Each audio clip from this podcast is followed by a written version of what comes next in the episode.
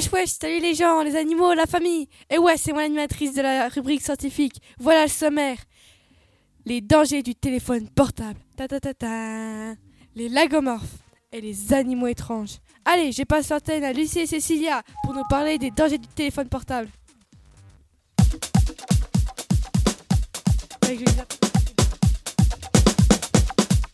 Bonjour, nous voilà.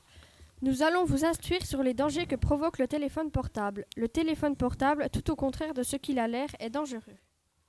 Aujourd'hui, un enfant sur quatre possède déjà un téléphone portable. Quant aux attendissants, ils y passent leur journée entière.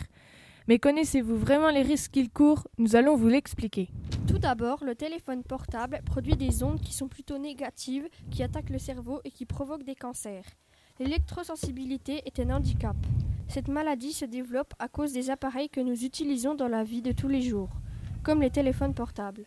Une étude scientifique espagnole a montré que porter des boucles d'oreilles ou des montures de lunettes métalliques pouvait augmenter de 25% la quantité d'ondes électromagnétiques absorbées par le cerveau lorsque nous téléphonons avec un téléphone portable. La dose d'ondes que nous recevons peut alors, aux yeux des experts, dépasser la norme autorisée. La présence d'un élément métallique modifie en effet la puissance et la répartition des champs électriques. Lorsque nous portons des boucles d'oreilles ou des montures de lunettes métalliques, les cellules de notre cerveau reçoivent beaucoup plus d'ondes, ce qui augmente les risques sur la santé. Au revoir à tous nos auditeurs. Nous allons rendre la parole à Anouk.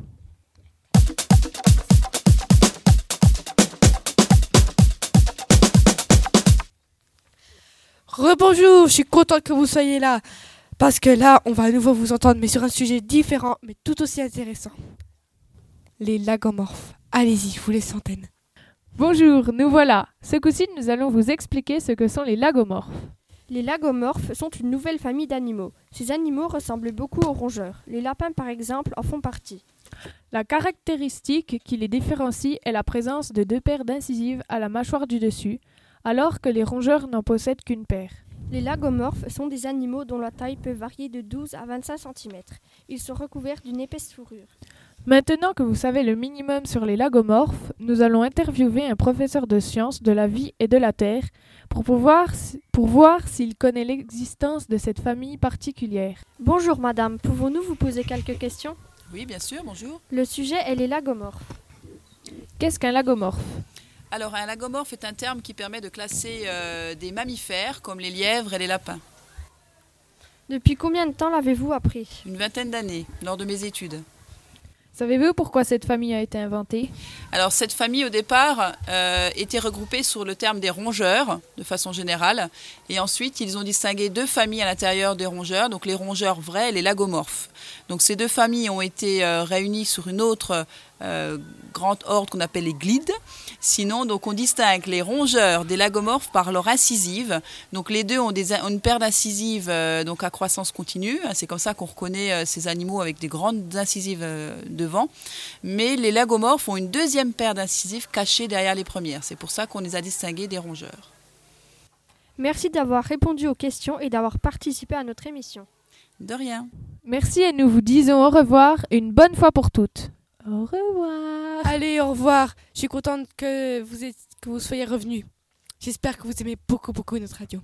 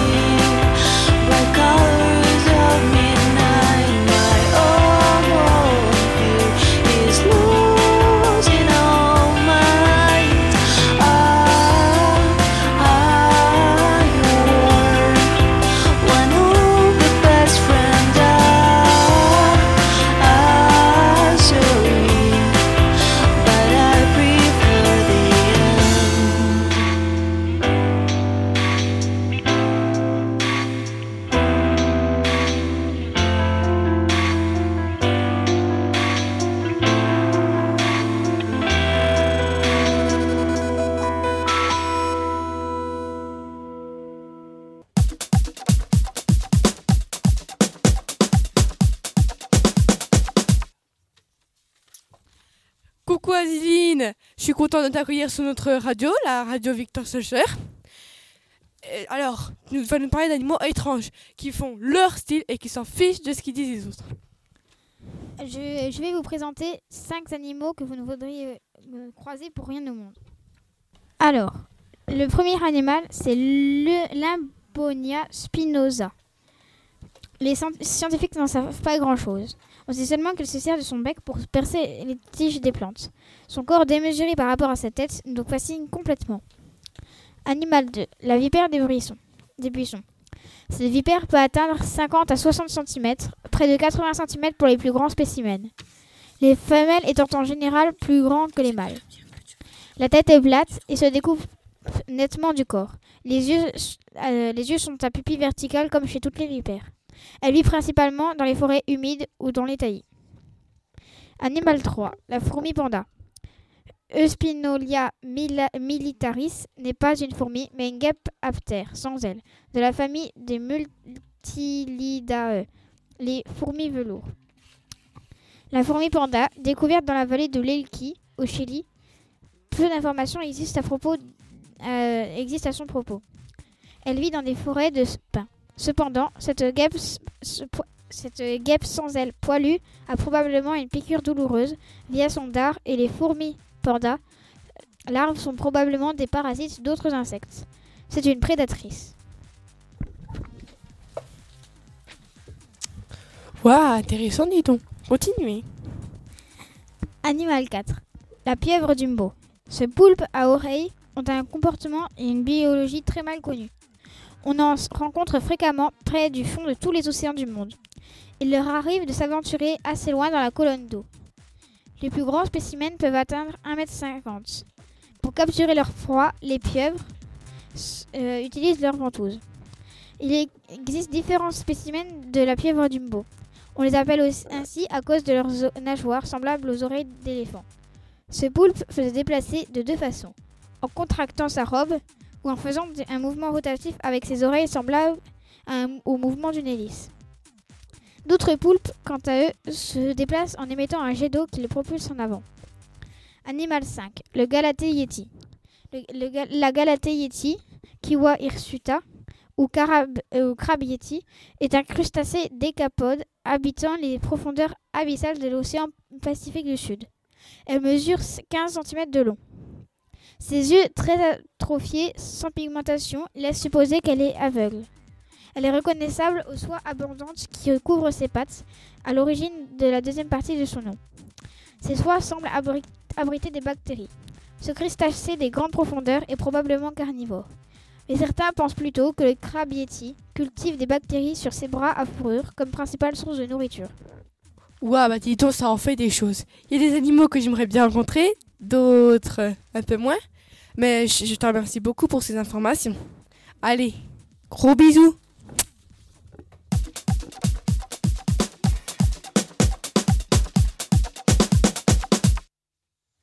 Bonjour tout le monde et bienvenue euh, à notre deuxième émission. C'est une, émission sur les intox et les euh, mensonges de, l'histoire. Nous allons débattre sur le premier homme sur la Lune, s'il a été ou pas, ou c'est- si c'est euh, une, euh, une intox. Et le deuxième, nous allons parler du syndrome de l'avant-ville grâce à... euh, C'est une musique de Pokémon.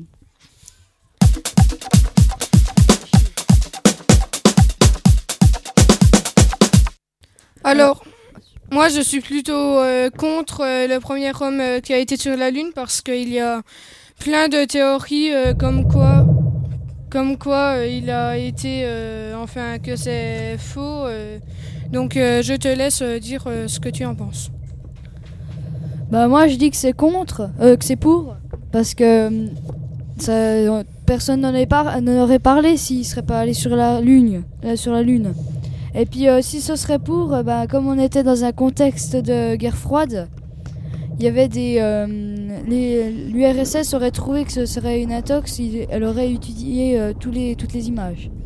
Oui, mais alors euh, comment que ça se fait que quand on voit des vidéos des premiers hommes sur la Lune, ils voient le drapeau bouger comme s'il y avait du vent, alors que sur la Lune, il n'y a pas de vent? Ben c'est la gravité. D'accord. La gravité de la, de la Lune, Et peut-être. puis, alors, euh, quand le vaisseau est atterri, euh, comment que ça se fait que ça n'a pas fait un gros cratère euh, à cause du, de- du moteur pour qu'il s'arrête Ça aurait dû faire un cratère alors que il montre en dessous du vaisseau qu'il n'y a rien, c'est tout normal. Bah, en fait, c'est aussi la gravité parce que du coup, sur la Lune, quand ton poids, il est, il est divisé. Enfin, et ça fait pas de, une tonne, ça devient peut-être un kilo. Donc euh, voilà. Ah, nous allons, nous avons une intervenante, euh. Vas-y. Oui, mais moi je pense que les météorites, quand elles s'écrasent, bah, elles font un cratère. Elles, je vois pas pourquoi un, un vaisseau qui est presque aussi lourd qu'une météorite, ça ne ferait pas un cratère. Les météorites, elles pourraient, elles pourraient très bien aussi être euh, avec la gravité. Bah, parce que en fait, euh, déjà c'est un véhicule, alors du coup ça freine à l'atterrissage. Ça, ça fait pas, ça se crache pas. Alors que les météorites, ça se crache et puis ça, ça vient de loin, donc du coup ça prend, ça a beaucoup plus de vitesse et de poids que le, vaisseau. Donc c'est pour ça que ça fait des cratères. Ça se trouve le truc il, venait, il vient de l'autre, partie de la galaxie puis ça fait un, ça prend beaucoup de vitesse. Oui, mais par contre, euh, j'ai entendu dire que il avait euh, le, on a fait euh, le, le premier homme sur la Lune euh, dans la zone 51, euh, car euh, il y a beaucoup de ressemblances. Et puis on, et puis euh, ils ont mis un fond noir euh, pour montrer que c'était l'espace, l'univers, euh, et voilà. Bah ça se peut pas parce que sinon les Russes ils auraient déjà vu que ce serait filmé, que ce serait Natox. Oui, mais à l'époque, ils avaient. Tout le monde voulait savoir euh, si c'était vrai ou pas. Enfin, comment dire Tout le monde, euh, puisque ce sont les premiers euh, à avoir été sur la Lune, tout le monde a cru que c'était vraiment. Mais maintenant, si on se pose vraiment la question, on a des doutes. Et puis, comment que ça se fait qu'il y a celui qui a accompagné le premier homme sur la Lune, euh, quelques mois plus tard, après euh, son arrivée sur Terre, euh, il est décédé euh, soudainement, euh, sans aucune raison. Bah ça j'en sais rien, il est mort, il est mort. Mais la santé, elle, la santé dans l'espace, elle devient plus fragile quand on est allé dans l'espace. Et elle est, il est peut-être mort à cause des, à cause de- d'être allé dans l'espace. D'accord.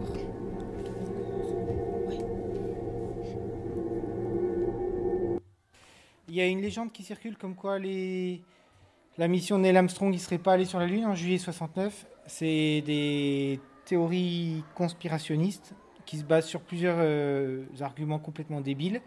Premier argument, on voit pas les étoiles. C'est normal, il y a un gros flash, donc les étoiles sont toutes petites, comme quand on fait une photo de nuit, on voit plus les étoiles.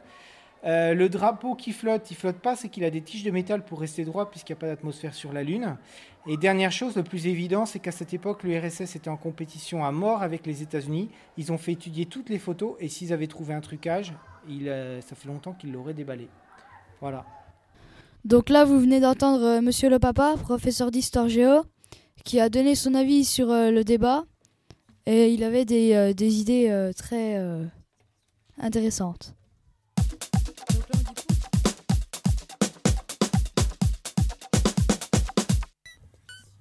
Donc euh, là, ce que vous entendez, c'est euh, l'avant-ville. Euh, Thomas va nous, va nous raconter ce que ce que c'est. Alors voilà. Alors, le syndrome de. D'abord, les éléments que je vais vous raconter se sont passés qu'au Japon et avec les versions sorties dans ce pays. Le syndrome de l'avant-ville, après avoir fait le buzz des creepypasta entre légende et vérité, pourquoi, 20 ans plus tard, la ville de l'avant-ville ne se fait toujours pas oublier?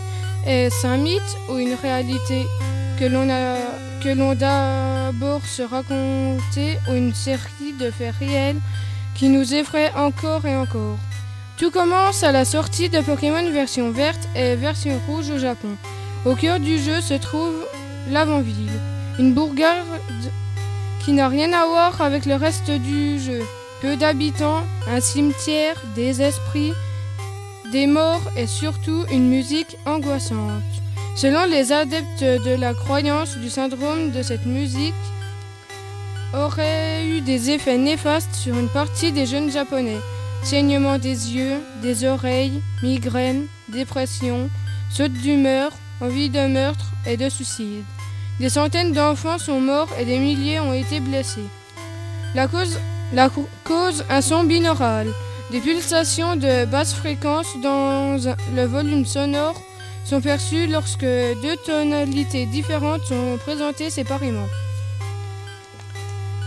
Selon la légende, Shin Nakamura et sa femme travaillaient au sein de Game Freak. Nakamura aurait modifié la musique et ça aurait donné celle que l'on connaît aujourd'hui. Peu de temps après la sortie du jeu, Nakamura met fin à ses jours. De plus, des centaines d'enfants compris entre 7 et 12 ans saignent des yeux, migraines, dont Ken, le fils de Shin Nakamura. Une creepypasta veut que Ken aurait gravé sur sa peau des symboles avec un couteau de cuisine et se serait fait écraser par une voiture. Os brisé, bouche saignante, hémorragie puissante au cerveau, la police classe l'affaire comme un simple accident. La mère du jeune Ken, cependant, affirme que son mari lui faisait écouter en boucle la nuit de la musique de l'avant-ville. Seul un souvenir demeure de Nakamura, une lettre qui écrit avant son suicide. Il laisse entendre à sa femme qu'il était l'investigateur d'un nouvel empire au Japon. Il espérait par le bien de cette musique qui produirait une violence qui conduirait une transformation du joueur en guerrier du nouvel empire.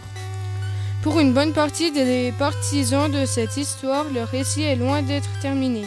Le Pokémon 731, Pokémon Bug, à l'instar de Missing No, continue de perpétuer le mythe et le sprite du monstre en question est une série de frames, un chirurgien devant une table d'opération, un bâtiment, le drapeau impérial japonais, des cadavres, etc.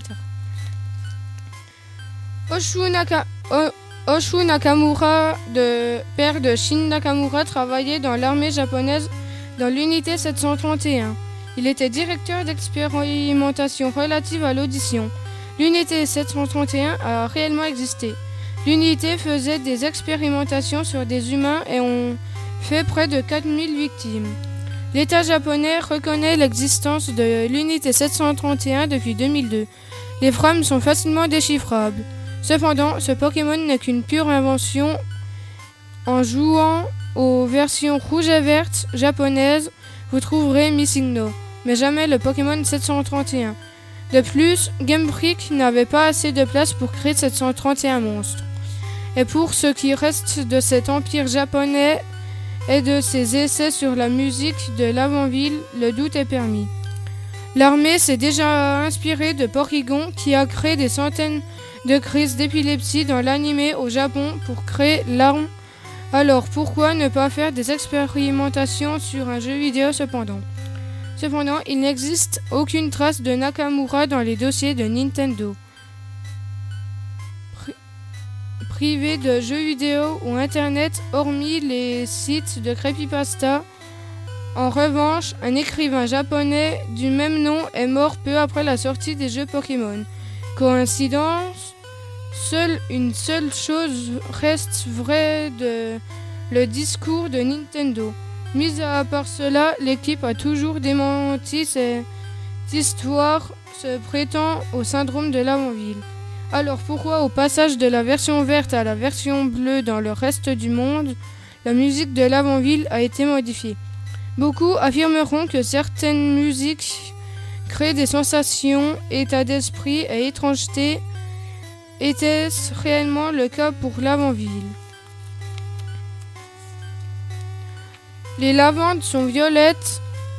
Le violet est la couleur du mal dans la culture japonaise.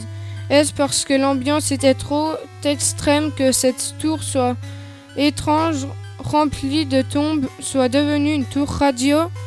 La mort est présente dans cette partie de Kanto comme la tristesse, la peur.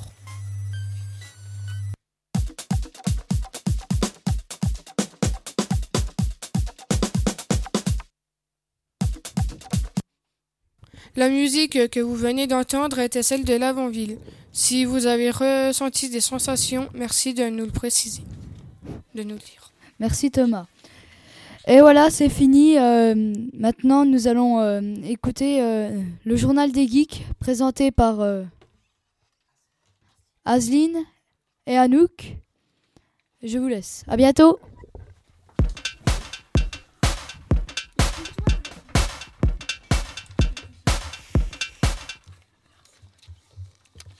Bonjour. Bonjour. Aujourd'hui, nous allons faire un journal des geeks. Premièrement, il y aura, euh, euh, euh, il y aura la, la, la chronique des accessoires pour les geeks. Ensuite, ça suivra avec bah, moi-même, Anouk, qui vous expliquerait ce que c'est les youtubeurs. Et voilà.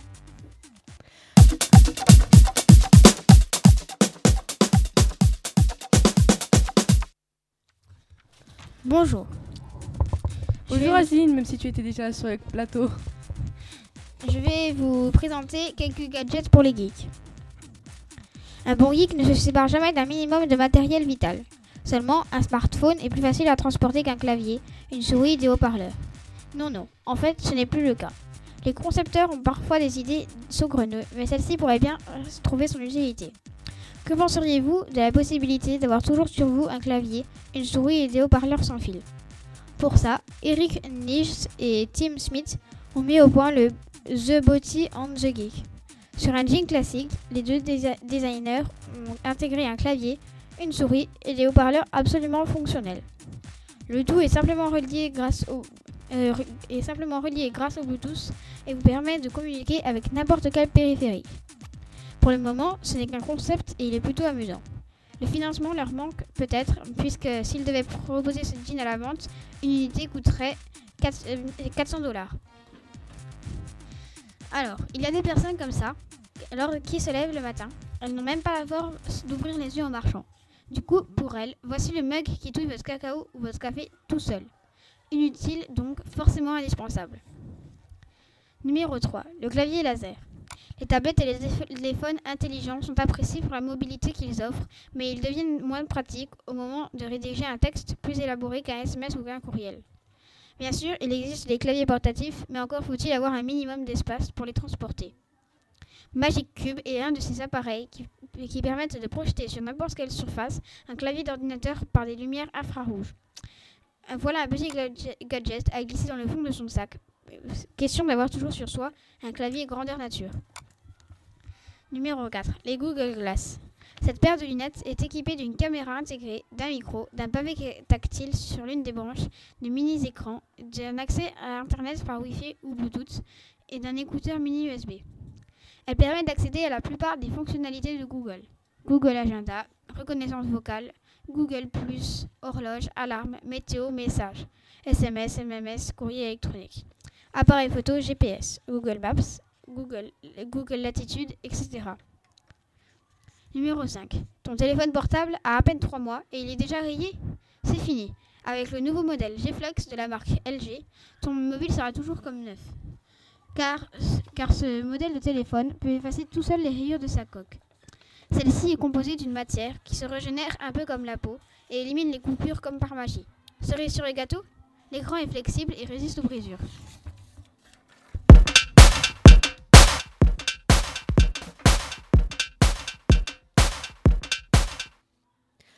Alors, euh, je te remercie beaucoup, Azine. Je trouve que c'était super sympa. Et moi, je t'accueille sur, euh, je t'accueille pour euh, nous présenter les youtubeurs. D'accord, je viens, même si je suis déjà là. Buenos dias, vous allez... Vous connaissez les youtubeurs? Vous... Allez, vous connaissez? C'est les gens qui mettent des vidéos sur Internet. Je vais vous lire un extrait. Les tyrannosaures ou Tyrannosaurus rexus ont une gueule remplie de Milicos pielus mortellus car ils que l'essentiel de la constitution du repas. Non, non, je déconne. J'ai pas parlé de ça. J'ai parlé de ceux qui font de l'humour, comme Norman ou Cyprien. C'est tout simple de faire comme eux, car il faut juste un compte YouTube et être beau comédien. Ces gens sont juste des personnes qui vont sur un forum, qui créent leur compte et qui font des vidéos. Et oui, YouTube est un forum créé aux États-Unis. Aujourd'hui, plein de personnes font surtout des vidéos d'humour. Norman et Cyprien sont ceux qui ont commencé. Ils ont lancé une grande mode. Dernier compte, petit conseil, écoutez Natou les licornes. Parce que après, je peux pas vous- trop vous en dire plus car euh, les youtubeurs restent quand même euh, très secrets. Ils ne révèlent pas leurs secrets. C'est fini pour cette fois, mes petits choupichous. Alors, hasta la vista, baby. Merci beaucoup.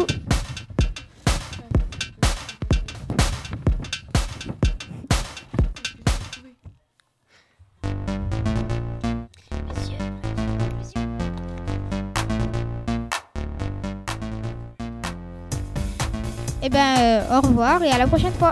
Ah oui, à la prochaine. Vous me manquerez. Gros bisous. C'est-à-dire après les grandes vacances.